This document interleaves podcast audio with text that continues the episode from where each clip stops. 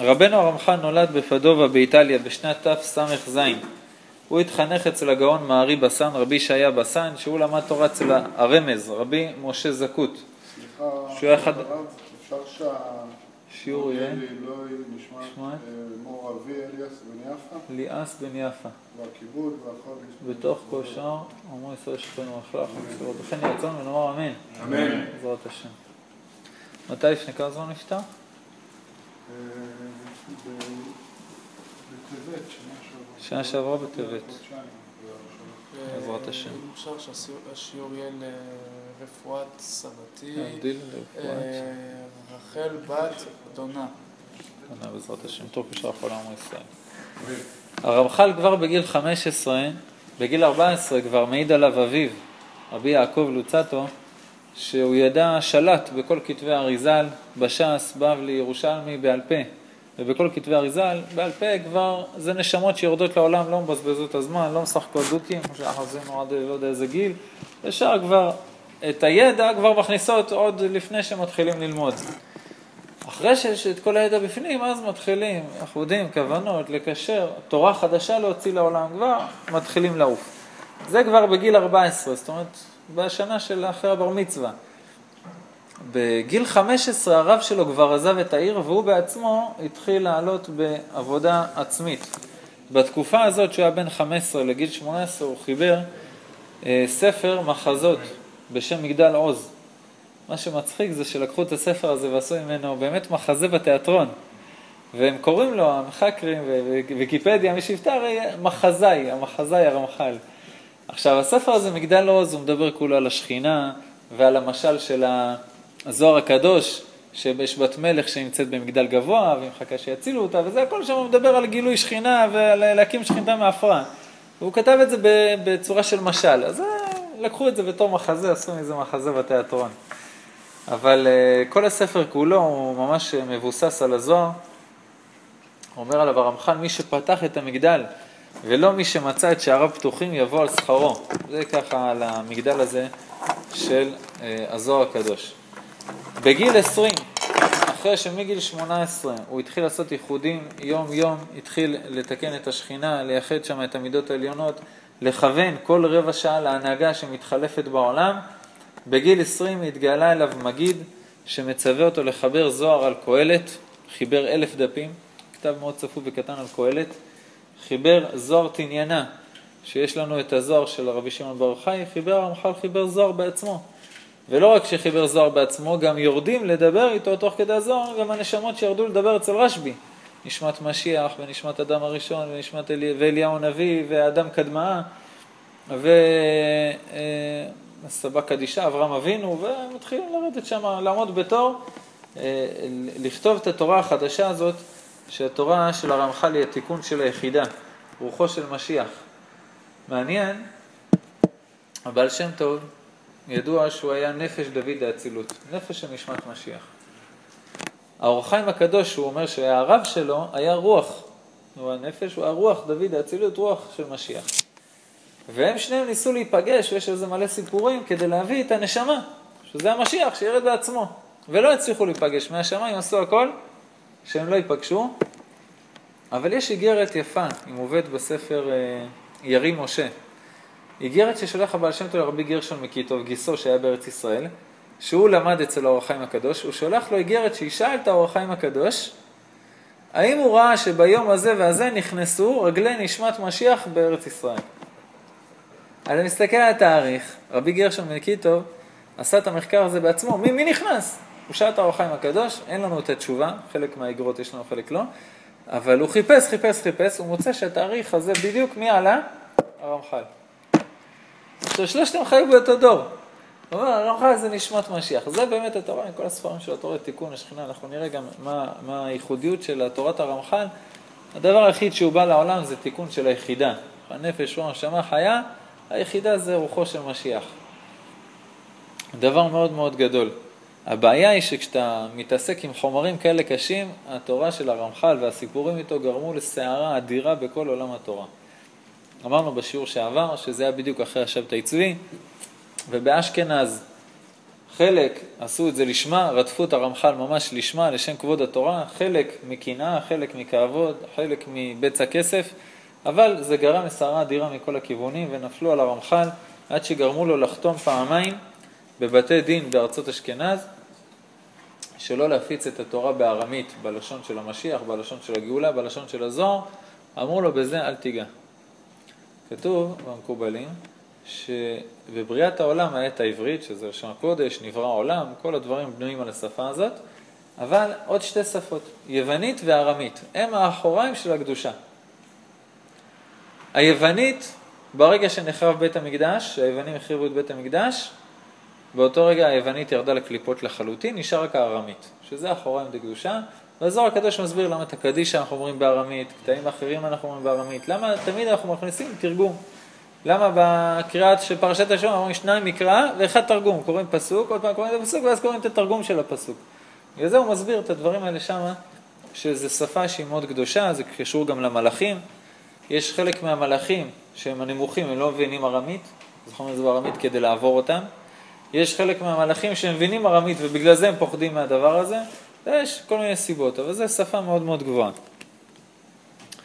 ושמה הוא התחיל, בגלל שהוא עשה את החרם הזה, הוא לא יכול לכתוב בארמית, הוא התחיל לכתוב את הספרים בעברית, וזה הנס, נס שלנו, כי יש לו ספרים בארמית שנשארו, תיקונים חדשים למשל הרמח"ל, אבל אתה קורא ואתה לא מבין הרבה. הנס שלנו, כשיש לנו את מאמר הוויכוח, יש לנו דעת תבונות, חומה אדיר, אדיר אמרום הוא הרוב בארמית, הספרים שהוא כותב את כל התורה שלו, במיוחד מסילת ישרים, שזה סיכום של כל כתבי הקבלה של הרמח"ל, בעברית פשוטה, אז אני יכול להבין. עליתי דרגה, אני מבין את זה יותר עמוק. עליתי שבעת אלפים דרגות, אני מבין את זה בשיא העומק, כאילו היה כותב את זה בארמית. אז זה הייחודיות של הרמח"ל. את הספר שלו על הלשון העברית, לשון לימודים, הוא כתב כבר בגיל חמש עשרה. זאת אומרת, איך להשתמש בשפה העברית בכל הדקדוקים שלה, זה הוא היה מומחה עוד מגיל קטן. זה משהו מדהים, הוא הרבה לפני אליעזר בן יהודה. הגאון מווילנה אומר שהוא עבר עד הפרק י"א של מסילת ישרים, לא מצא מילה אחת מיותרת. מילה אחת שלא לומדים מן הדברים. שמעתי מהרב שריקי שכל נושא בתורה, כל סוגיה, מחלוקת, התלבטות, שאתה רוצה לבדוק מה, מה לעשות על פי דעת תורה, נמצא בדרך השם של הרמח"ל, תשובה. תמצא שם התשובה. גם הרב פרץ, מורי ורבי, זכר צדיק לברכה, הוא הגיע לקבלה דרך הספר דרך השם. לא שיום אחד ברחוב הוא עבר, והייתה שרפה בבני ברק, הוא היה בחור שיבה, למד רק פשט.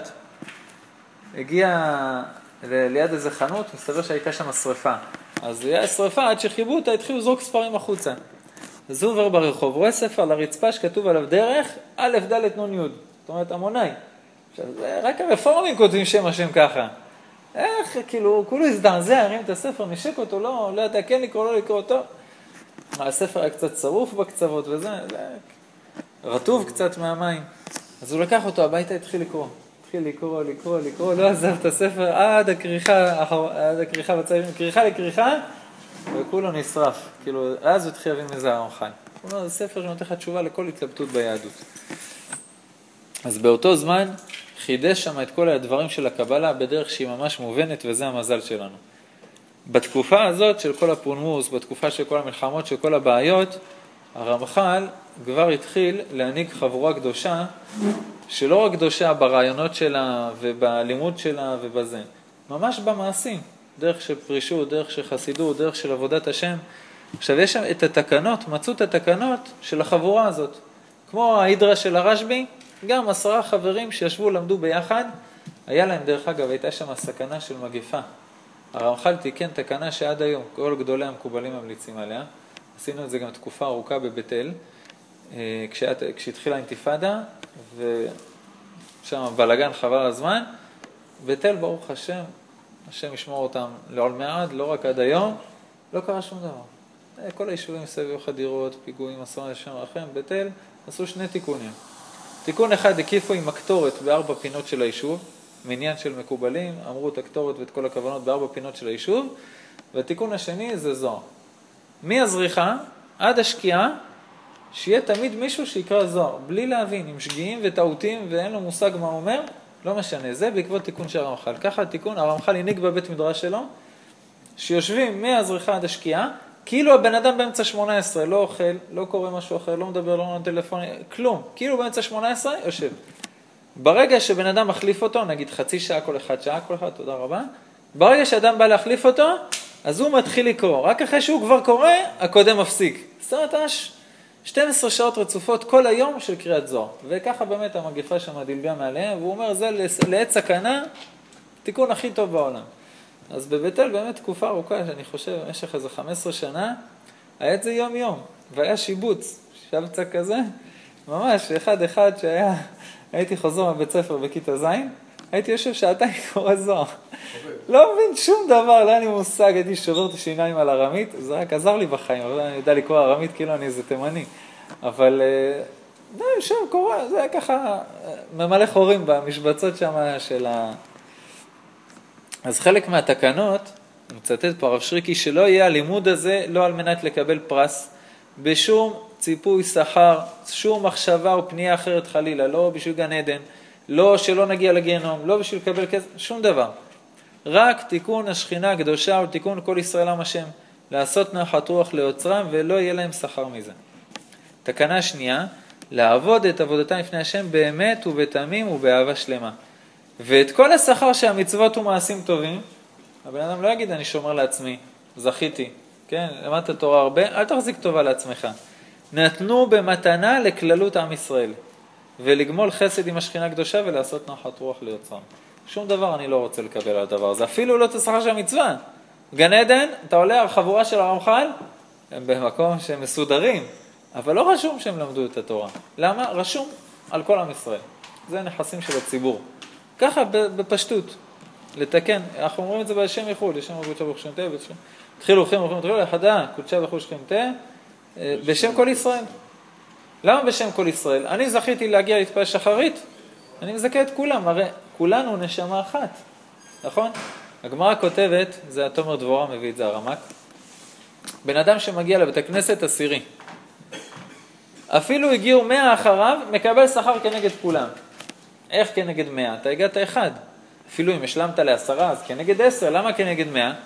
הוא אומר, כי כל אחד הוא כמו יד ימין ויד שמאל, כל המשרד מגוף אחד. אז אני כלול מכל התשעה אחרים, אבל גם השני כלול מכולם. אז זה עשר כפול עשר, כל אחד הוא כלול מעשר. הוא מקבל שכר כאילו מאה.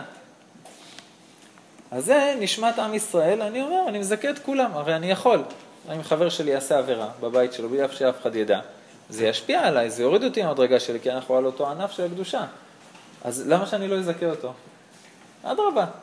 אתה עובר בשבת ליד האונס פלייס, או יש שם אנשים שעדיין לא חזרו בתשובה, תגיד, השם תחזרו אותם בתשובה, תגיד, אני עכשיו הולך להתפלל, ללמוד תורה, לעשות מצוות, עונג שבת, לאכול חמין, אני מזכה את כל מי שנמצא פה, שיהיה לו לזכות. למה לא?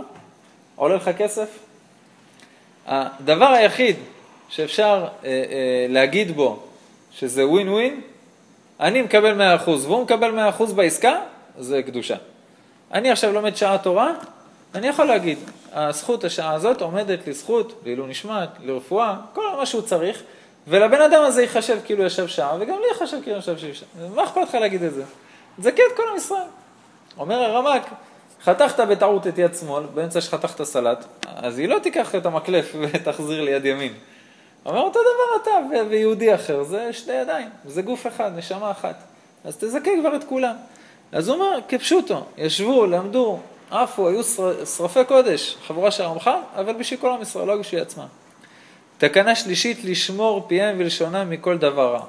למה? ברגע שאדם מדבר לשון הרע, כללות, גסויות, דברים כאלה, הפה הוא כבר לא יכול להיות כלי שרת. עכשיו הבן אדם בא עם הפה הזה להתפלל להשם. חס וחלילה, הכהן גדול ייקח את המחתה של הגחלים שמכנסת לקודש הקודשים, הוא לא יכול לנקות איתה את השירותים. לא מתאים, אם ניקה את השירותים, הוא ייכנס איתה לקודש הקודשים. אתה עכשיו עם אותו פה, צריך להיכנס עוד חמש דקות לתפילה, הולך ללמוד תורה, הולך להתפלל השם, בקש משהו מהשם. צריך לשמור על הפה, בשביל שזה יהיה, המילים יצאו כמו שצריך, נקיות. אז הוא אומר, לשמור את הפה והלשון מדבר רע. להתנהג בכובד ראש, מורא גדול מפני השכינה בכל הדרכיהם ועסקיהם, ולעשות משמרת למשמרת להיות נקיים. היהדות באמת זה אחת, אחד הדברים היחידים, אחד הדתות היחידות שמקפידות על נקיות גופנית. זאת אומרת, האדם לפני התפילה, לפני שהוא מניח תפילין, לפני שהוא מתפלל, לפני הכל, מיד אחרי נטילת ידיים, צריך לשירותים, זה הלכה. זה קצת לא נעים לדבר, זה אבל זה הלכה. איך לשירותים ולבדוק שהוא נקי בכל החורים והצדקים. למה? כי תבוא לפני הקדוש ברוך הוא יתפלל ככה, לא שייך. אז הם היו עושים משמרת למשמרת להיות נקיים, והקרם חמד כותב, ורבי משה חיים לוצת והמקובל אלוקי, היה מתנהג בחסידות וקדושה גדולה. ומראהו כמראה מלאך האלוהים נורא מאוד. ככה מביא עדויות, גם הרמת ולי, יש פה תלמיד של הרמת ולי, שמעתי נפלאות מתורתו, חסידותו, קדושתו, והיה לומד תורה מעומד, ולא היה לך לישון בלילה עד שכל היהודים שהקהילת קודש חזרו לביתם בשלום, והיה מתפלל בעדם.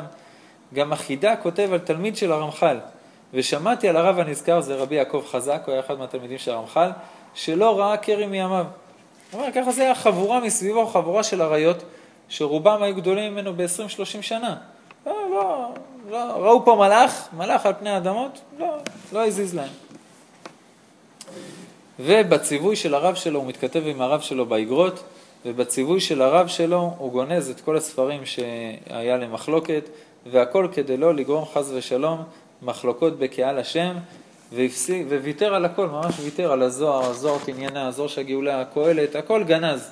הוא אומר, אני לוקח לי יונת אלם. הוא אומר, זה אחד הכינויים של שכינה, ככה הרמח"ל כותב לרב שלו, אני לא עונה שום דבר למי שחולק עליי.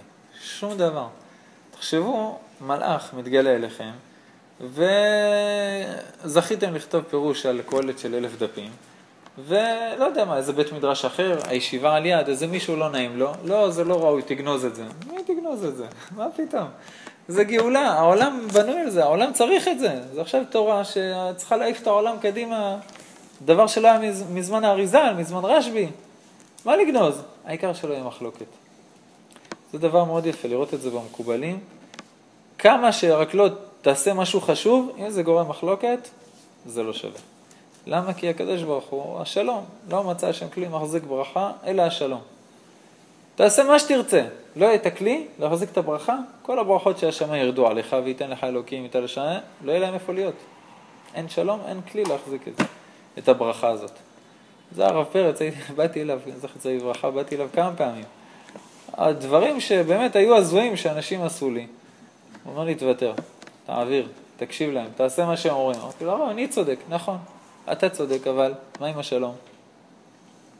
גם אם תישאר צודק בלי שלום, זה כמו שבכביש, אני הייתי פה ראשון, אני צודק.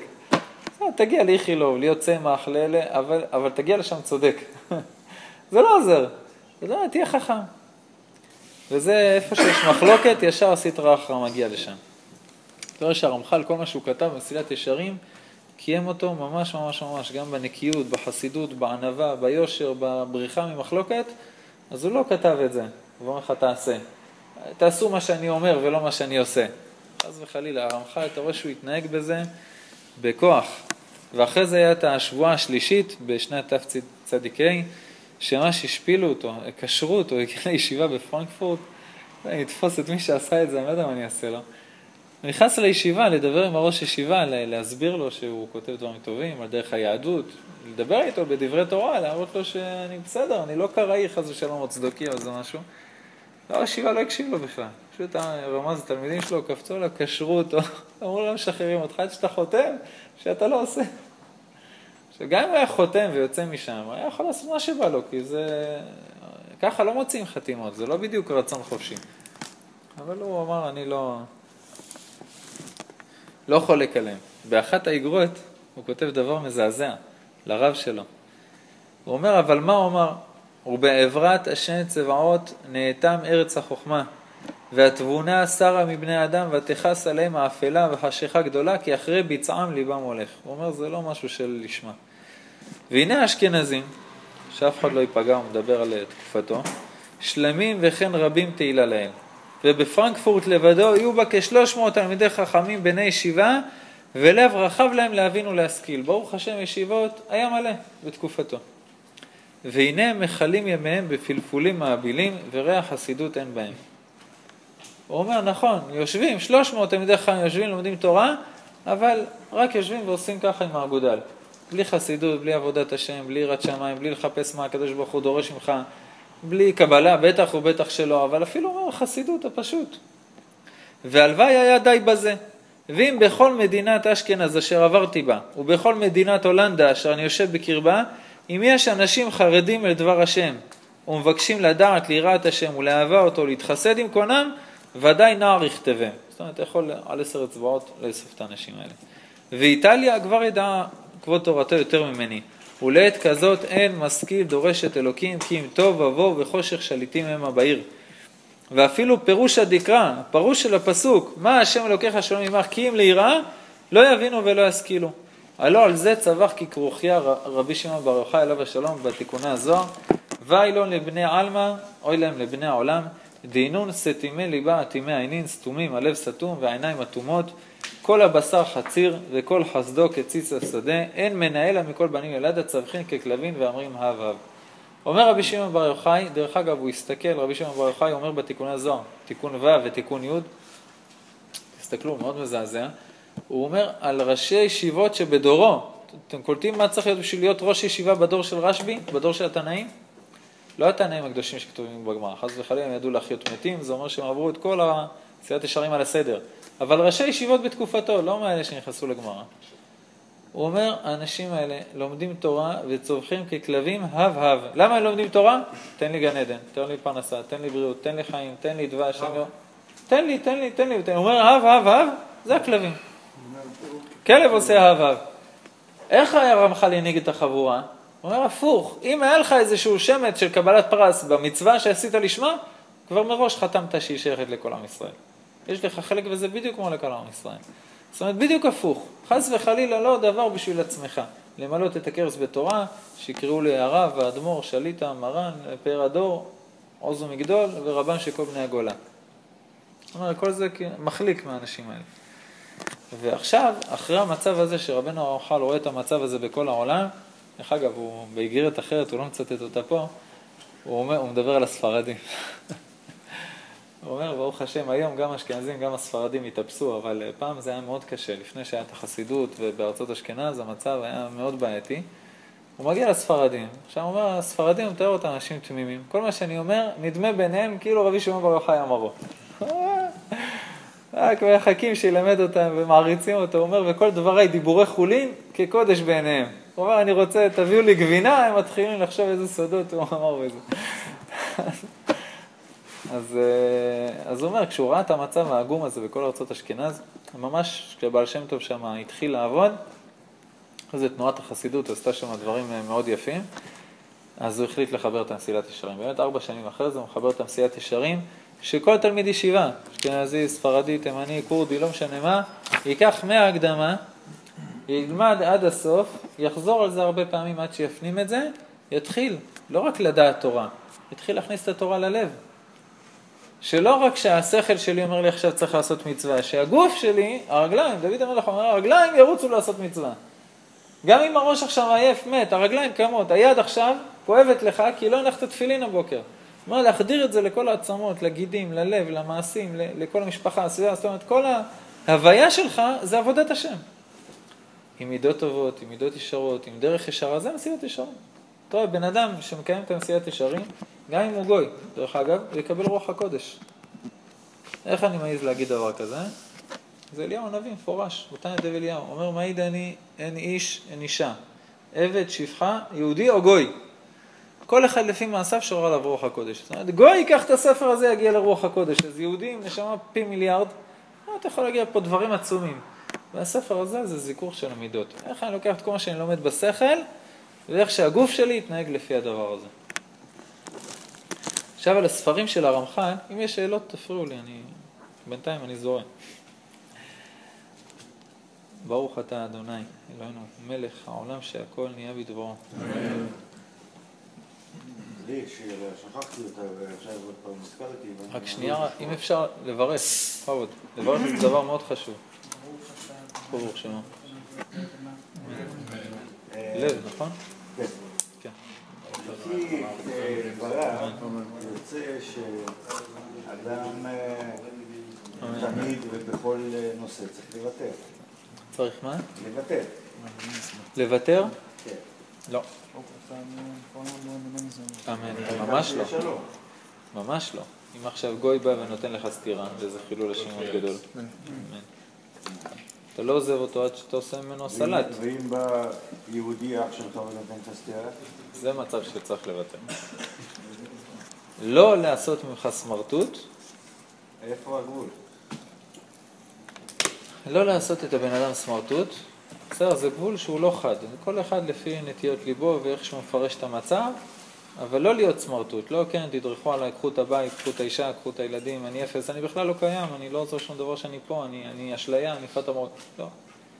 אתה זה אתה, יש לך תפקיד מאוד חשוב, אתה יהודי מאוד חשוב לקדוש ברוך הוא, העבודות שלך הן נוראות ונפלאות, אבל כשיש פה בעיה של כבוד, דרכו לי על הכבוד שלי, אם זה רק כבוד, עזוב, תוותר. עכשיו באים לקחת לך את האוטו, אז לקח אותנו בית משפט. אני לא מרביץ לך, תרביץ לו חזרה. יש פה בעיה של כבוד, הוא לא, לא, הוא דרך עליי, הוא אמר משהו והוא העליב אותי. עזוב, יאללה. אוקיי, כבוד צריך לוותר. מה זה כבוד? לא שם מגיע כבוד, הוא מלך הכבוד. לא הבנתי למה, כאילו שלום זה הכי חשוב. אתה צודק, היה חשוב להגדיר את זה. באשר תקום מן הספר. חבר, תגיד בכל.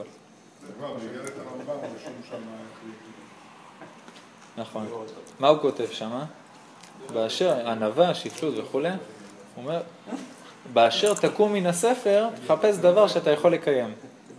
זה בדיוק המסיעת ישרים. איך להתנהג ואיך לקיים את זה. לא רק ללמוד בשכל. אני יכול ללמד אתכם את כל התורה בשנה. לעשות את כל התורה בפועל, ייקח שבע מאות שנה. בסדר? שבעת אלפים שנה להחדיר את זה ללב.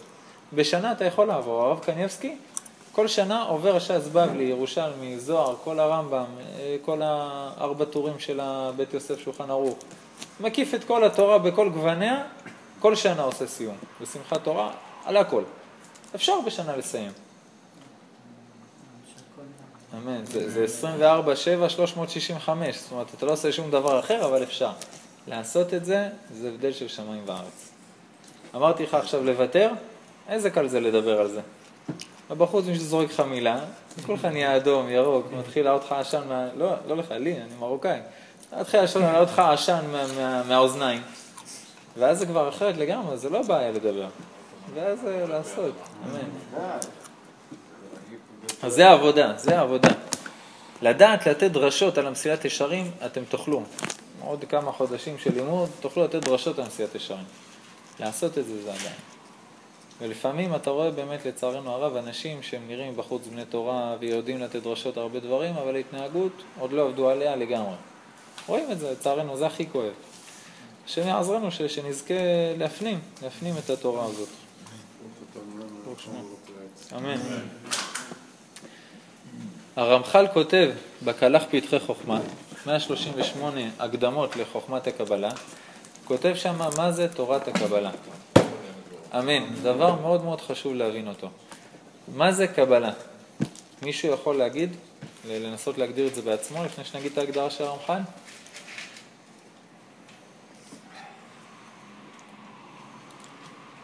לא כולם ביחד. זו תורה שמלמדת איך לקבל נכון. איך מה לעשות? לקבל נכון. מה לקבל? את ההטבה. את השפע. בשפע, אבל לקבל נכון. הרגע אמרנו שאנחנו לא רוצים לקבל שום דבר.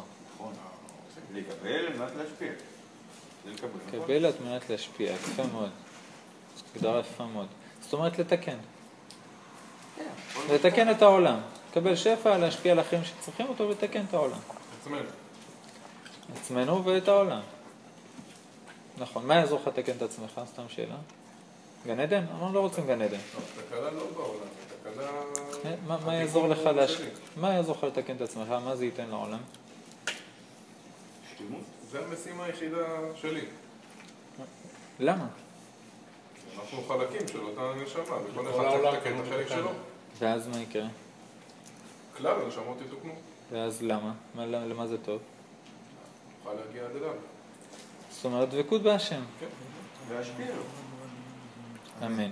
ואם אני אומר לך עכשיו, טל, אתה מוכן לחתום שברגע הזה עכשיו, אתה מוסר, בשביל שתגיע הגאולה, אתה מוסר את הנפש שלך לא רק מחיים, גם במוות.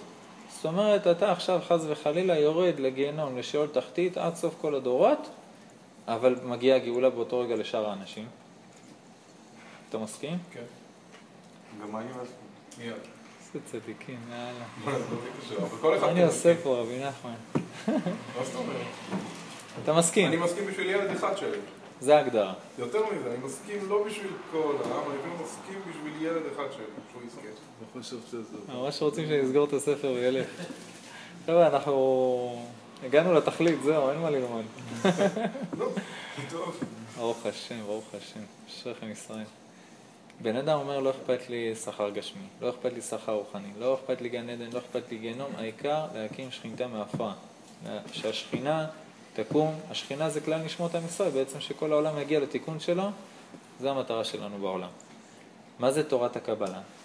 אומר לך הרמח"ל, באמת, אמרתם את זה יפה מאוד, כל חוכמת האמת, אינה אלא חוכמה, המראה, אמיתות, האמונה, חס וחלילה שבן אדם לא יתחיל ללמוד קבלה, בשביל להגיע לקבלה מעשית. שהשכן שלי יעצבן אותי פעם הבאה, אני אכתוב איזה משהו הקלף, ישים לו בתה, ואז נראה אותו מדבר. חס וחלילה שבן אדם יתקרב לחוכמה הזאת, בשביל זה.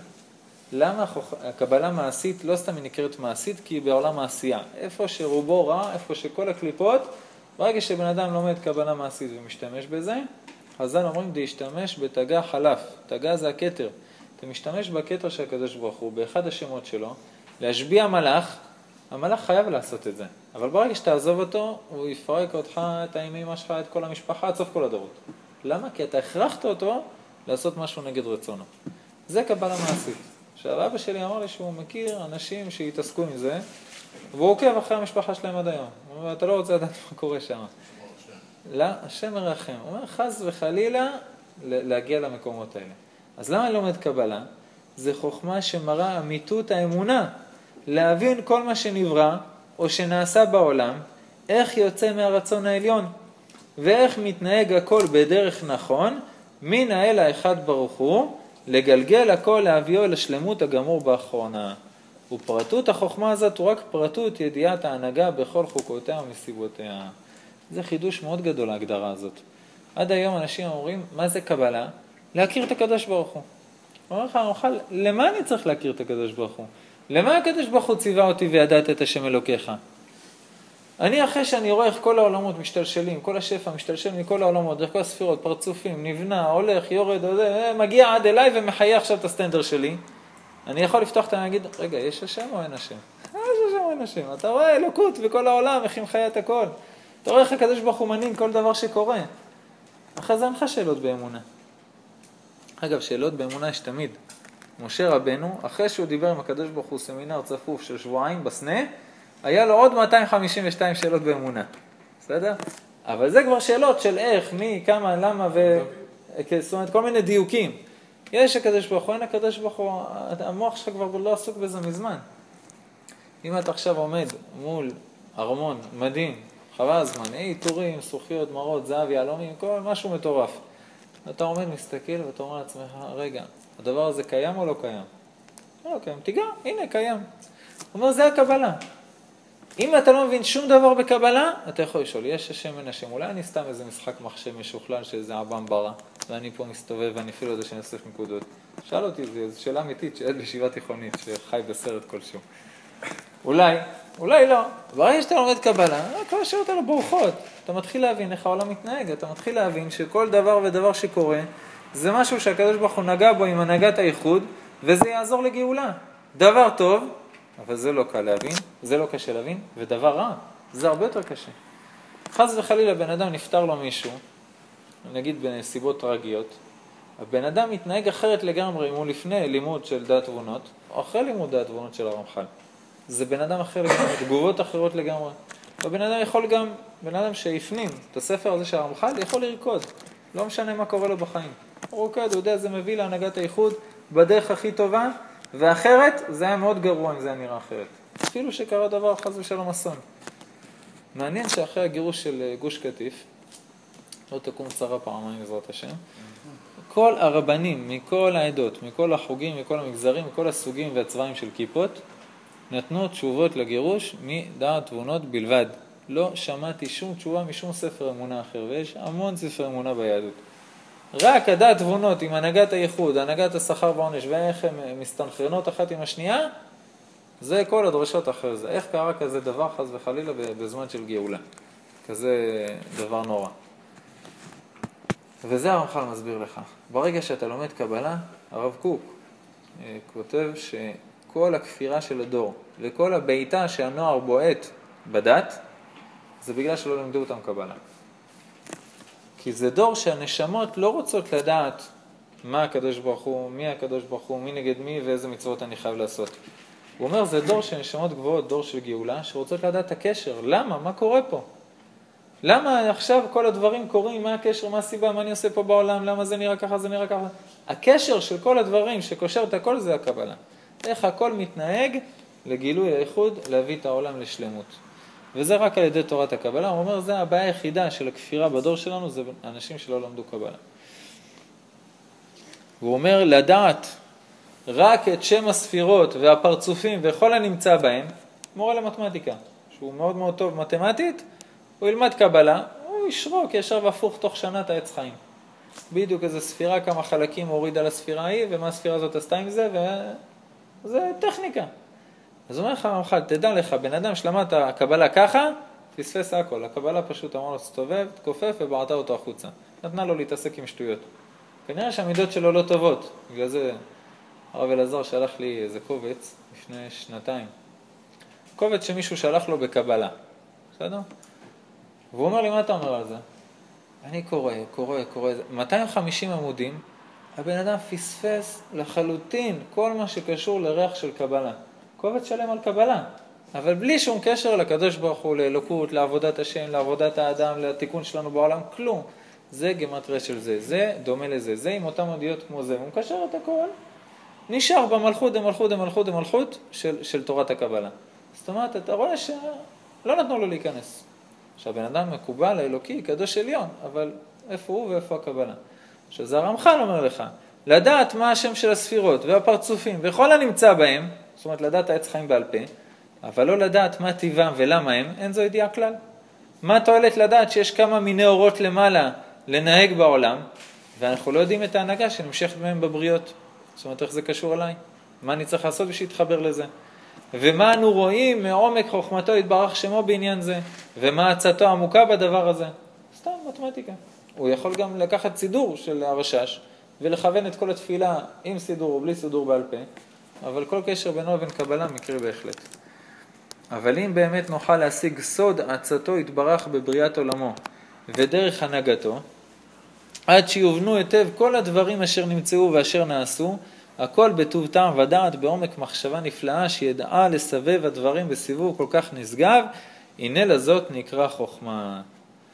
עכשיו, כל ההסבר שהרמח"ל על הקבלה זה שהבן אדם עובד על המידות והוא מכשיר את הגוף שלו ואת הדרך שלו ואת ההנהגה שלו לקבל את הקדושה של הקדוש ברוך הוא.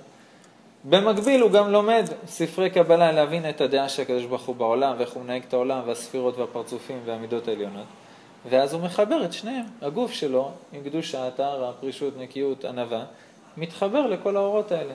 זאת אומרת, את התורה שלומד בקבלה הוא מבין בגוף, בקדושה, בנשמה, לא בשכל חיצוני ונשאר שם בחוץ. זה מסילת ישרים. מסילת ישרים אומר לך, בשכל, אתה יכול ללמוד שנים, עשרות שנים, מאות שנים קבלה, ולדעת אותה ישר והפוך. תגיע למעלה, אני לא יודע אם יהיה רשום שלמדת קבלה אפילו. למה? לא, אתה מתמטיקה.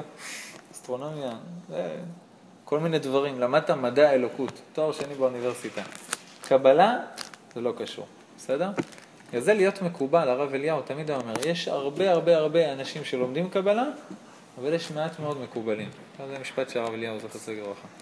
ללמוד קבלה יש מלא, מיליונים אפילו בעולם. מקובלים, זאת אומרת שהקבלה נהיית חלק ממך, שאתה מתנהג ככה, שאתה מתנהג בהתאם, זה כבר אחרת לגמרי, זה כבר לא תמצא המון. האדמו"ר מקמרנה כותב שבא אליהם איש אחד מכובד, הוא נשוא פנים ויודע ספר, ואחד שהוא היה ראש ישיבה שם בתקופתם, ששמע על כת המקובלים והחסידים הפרושים ורצה ללמוד. הוא כבר רכש את התואר הרב, הגאון, מעוז ומגדול, רבן שכל בני הגולה, משבר מפוצץ סלעים, עכשיו הוא רוצה גם שיקראו לו מקובל האלוקי. אז הוא בא לחבורה ואומר לה, אני רוצה להצטרף.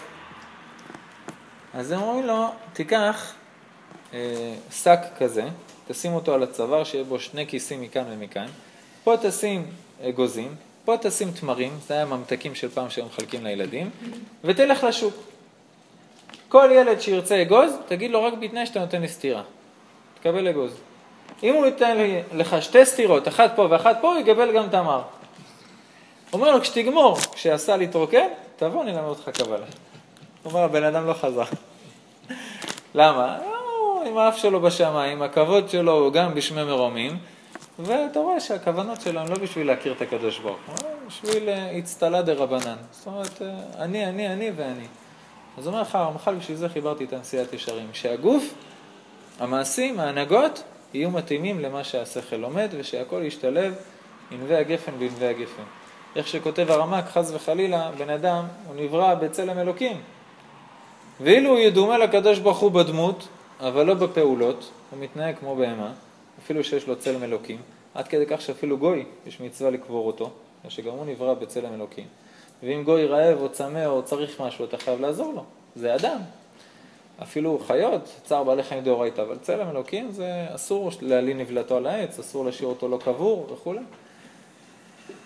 אז אומר, אילו ידומה בגופו ולא בפעולות, יאמרו צורה נאה ומעשים כאורה. בן אדם המקובל האלוקי, בסדר, הוא לומד ולומד ויודע את כל הקבלה ישר והפוך, אבל מישהו דרך לו על הרגל, הוא מתחיל לצרוח עליו ולקלל אותו ו... האנשים מסביב כבר לא מרגישים לא נעים. זה לא, זה נוגע, זה צורם מאוד. התקשרה אליי אברכית אחת, שדרכתי אותם כשהיינו גרים בשילה, אז הוא היה אברך, בעלה היה אברך הצעיר שלי, ואחרי החתונה אז דרכתי אותם, לימדתי אותם כל מיני דברים. התקשרה אליי אתמול, בוכה. מה קרה? איזה רב מקובל מאוד גדול מהדרום, הם הגיעו אליו, ביקשו ברכה, וכנראה שהם לא תרמו מספיק כסף. אז הוא בירר את המספר שלהם, התקשר אליו והתחיל לקלל אותם. התחיל לקלל אותם שהם, לא, שהם יהיו בכך הקלע, ושיראו גיהנום, ושזה, וכללות על גבי כללות. עכשיו, עכשיו היא מתקשרת, היא אומרת, אני לא יודעת, זה יקרה, זה לא יקרה, זה מפחדת. אמרתי, תקשיב, בן אדם שמקלל ככה, הדבר האחרון שהוא זה מקובל אלוקי. בן אדם שהוא מקובל אלוקי, זה הדבר הכי מתוק שתפגשו בחיים שלכם, במידות, באהבה, בשמחה, במאור פנים שתפגשו, תלכו למקובלים גדולים שמפורסמים. הרב נאב שמואלי, פרץ כבר אי אפשר, אבל אתה רואה, אתה רואה שמחה, אתה רואה אהבה לכל יהודי באשר הוא אותה. אתה רואה בן אדם שזיקח את המידות שלו לגמרי. לקלל, חס וחלילה, השם הרחם. הרב סחריה סיפר לנו שהגיע זה אדמו"ר. האדמו"רים שאחרי זה מגיע זה שם העיירה שאף אחד לא מכיר בפולין. לא אדמו"ר מגור, אדמו"ר זה שם מקדושי עולם וחסידי עליון. חס וחלילה, מישהו קרא לעצמו אדמו"ר, הסתובב שם בבתים בשעלבים וביקש תרומות לאיזה בניין שהוא רוצה להקים. לישיבה כנראה, מטרה טובה. עכשיו, בן אדם אחד פתח את הדלת, הוא אומר הרב סחריה, פתחתי, ראיתי אותו, הוא אמר מה שהוא אומר, הוא אומר, תקשיב, אני תורם בחפץ לב. אבל לפי ההלכה, אני ערך הקודמים, אני תורם לישיבה פה שנמצאת בשעלבים. זה ההלכה. אם יהיה לי עוד יותר כסף, אני תורם לך בשמחה. הוא אומר לו, מה, אתה לא תורם לי? לא. התחיל לקלל אותו, רבע שעה עומד לקלל אותו. הבן אדם רץ לרב סחריה, הוא אומר לו, מה אני עושה? זה, זה עובד, זה לא עובד, הוא פוחד, לא נעים לו. אתה רואה בן אדם ככה נראה רציני. הכובע ומעיל זה, זה דבר שלא עולה הרבה כסף. כן הרבה כסף, אבל אפשר לקנות את זה בחנות. זה כאן, אתה לא מתגלח, זה גם גודל לבד. וזהו, רק תדביק לעצמך לפני זה אדמו"ר או בבא או מה שתרצה, ותתחיל לקלל אנשים. אורך הרמח"ל, בשביל שקבלה תיכנס ותתאים ותרצה להיות אצלך בכלל, ולא תנפנף אותך לאיזה מחוזות שלא קשורים לקדוש ברוך הוא, הוא אומר, אתה צריך להתחיל עם מסילת ישרים. הוא אומר, זה הדרך ישכון אור. אמן.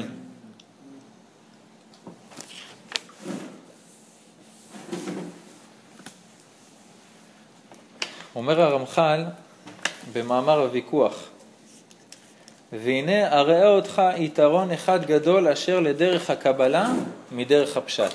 צריך ללמוד גם פשט וגם קבלה. אבל יש יתרון גדול לקבלה יותר מהפשט. כי לפי הפשט, סליחה, כל דברי העולם הזה הם דברים גופניים וחסרונות של האדם להיותו אפר מן האדמה. ומי שרוצה להיות חסיד, יצטרך לפרוש מהנאות כל מה שיוכל, ולא יענה אלא מה שמוכח לו להחיותו. בן אדם שהוא צדיק, הכוונה זה שהוא עושה את כל השולחן ערוך. בן אדם שהוא חסיד, הוא עושה עוד יותר מזה. הוא פורש מן ההנאות. לא שותה קוקה קולה, לא אוכל לך דברים טעימים, שוקולדים, ממתקים, דברים. גם בארוחה עצמה שהיא מזינה, לא מבקש מנה שנייה. אוכל צדיק לסוב הנפשו, רק מה שצריך לגוף להתקיים, זהו. אומר לך, זה מי שמתנהג לפי הפשט, רק נסיים את הקטע הזה. יתרה מזה הקבלה. הוא אומר, לפי תורת הקבלה, אתה לא משבית את כל הדברים הגשמיים. לפי דרכה, המעשים עצמם חוזרים להיות טובים ותיקונים עליונים, כי כך הכין הרצון העליון, שיהיו דברי העולם הזה מתקדשים על ידי מה שהאדם משתמש מהם לצורכו והנאתו. כי ניתן הכוח לאדם שיהיו ממשיך כוח השכינה והורה למטה על ידי נשמתו. נמצאת חוכמת האמת מפרשת עניין הקדושה והשראת האלוקה ברוך הוא על בריאותיו והידבקו בהם. הוא אומר, מישהו מקובל, מישהו לא צדיק או חסיד, מישהו קדוש, מישהו עובד על קדושה, זה לא שהוא לא יאכל את הענב הזה, כי זה מותרות, זה ממתק. פעם אחת הרב עובדיה הסביר למה הוא נהיה תלמיד חכם גדול, והחברותה שלו נהיה תלמיד חכם בינוני. אמרו לו, שניכם למדתם אותם שעות. אז הוא אומר, לא בדיוק. אמרו לו, מה ההבדל ביניכם? הוא אומר, אני ירדתי למטה בפורת יוסף לחדר אוכל, לקחתי חתיכת גבינה, שמתי אותה על הלחם, שמתי על זה לחם, ועליתי חזרה ללמוד. הוא אומר, החברותה שלי ירד, הוא גם מרח את החמה על כל הפרוסה, ורק אז הוא לקח אותה ועלה ללמוד. אז הוא אומר, זה, זה פגע לו בלימוד. אז זאת אומרת, כאילו, מרח, חמה, זה כבר זהו, זה תענוגות שפגעו לו בלימוד, והוא לא נהיה הרב עובדיה. אז זה נכון, זאת, יחסית לרמה שהם היו, שאוכלים חצי ביצה ביום, כך הרב אליהו מעיד בתקופה של הצנע הזו בירושלים, ועל זה כבר לומדים עשרים שעות, אז נכון, אז יש לך זמן למרוח את החמה, כנראה שאתה פחות רציני. איפה אנחנו, איפה הם? הוא אומר, זה לא שאם החסיד לא יאכל את הענבים, כי נגיד זה, יעשה ברכה, יאכל אחד בשביל ברכה וזהו. מישהו קדוש יאכל שבע ענבים, גם שיהיה לו שיעור לברך ברכה אחרונה, וגם כי הענבים האלה הוא יעשה ייחודים באכילה, והענבים האלה ייתנו לו כוח לעבוד את השם, והוא משתמש מהעולם, לא שהוא פורש מהעולם, משתמש מהעולם לקדושה. מה זה הסתכלות אחרת לגמרי? לעשות רק דברים מותרים. מה זה ייחודים באכילה? ייחודים באכילה. זה שיעור תף, אנחנו בשיעור א' עכשיו. לאט לאט. אמן. לקחת בכללי, ממש ב-אס אם אס, לקחת את הקדושה שיש במאכל, את הניצוץ של הקדושה שיש במאכל, ולהעלות אותו לאן שהוא צריך להעלות. לא סתם לאכול ככה בכיף. אז הוא אומר, הבן אדם לא שהוא יתנזר מזה, הוא ייקח את זה וישתמש בזה לעבודת השם. הוא אומר, זה ההבדל בין בן אדם שהולך לפי הפשט ובן אדם שהולך לפי הקבלה. ואז יוצא שהאכילה היא לא משהו שייתן לך כוח לעבודת השם. יוצא שהאכילה היא עבודת השם. באכילה הוא עושה ייחודים וכוונות, ואז האכילה עצמה היא עבודת השם. רבי זושה, אח של רבי מלך מז'אנץ, לא היה מדבר עם הגיסים שלו באוכל. היה יושב רבע שעה, אוכל, לא מדבר עם אף אחד, והם כבר התחילו לצחוק עליו. הוא זה, הוא סנוב, הוא לא יורד לעם, הוא לא זה. עכשיו הוא היה עסוק. לעשות את הכוונות של אכילה בראש, זה לא כזה פשוט, זה מאוד מסובך. וגם לאכול ולחשוב, ויש לך כוונות של מה קורה בשיניים, ואחרי זה בבליעה, ואחרי זה לעבור בכוונות את כל הבירורים של הניצוצות בכל המערכת של הקיבה והמעיים והתרפשה והרועה, ולהעלות את זה לשם, ומשם לשם, ומשם לשם, ואז להוריד שפע. וגם תלוי בסוג של המאכל. הקמר נותן לך סוגים של ייחודים, על ביצים תעשה ייחוד כזה, ענבים כזה, על דגים כזה. תראה לך מתחיל, על בצלים, אני אוכל בצל. אני אומר לך, לשים בצלים בחמין עם הייחודים האלה והאלה. זה לא שאני זורק את הסיר לפח, ואומר אני פרוש, אני זה, לעשות מהאכילה עבודת השם. הוא אומר, זה דבר אחר לגמרי, ככה אני מוכן להסביר. מה רצה אפשר? אמן.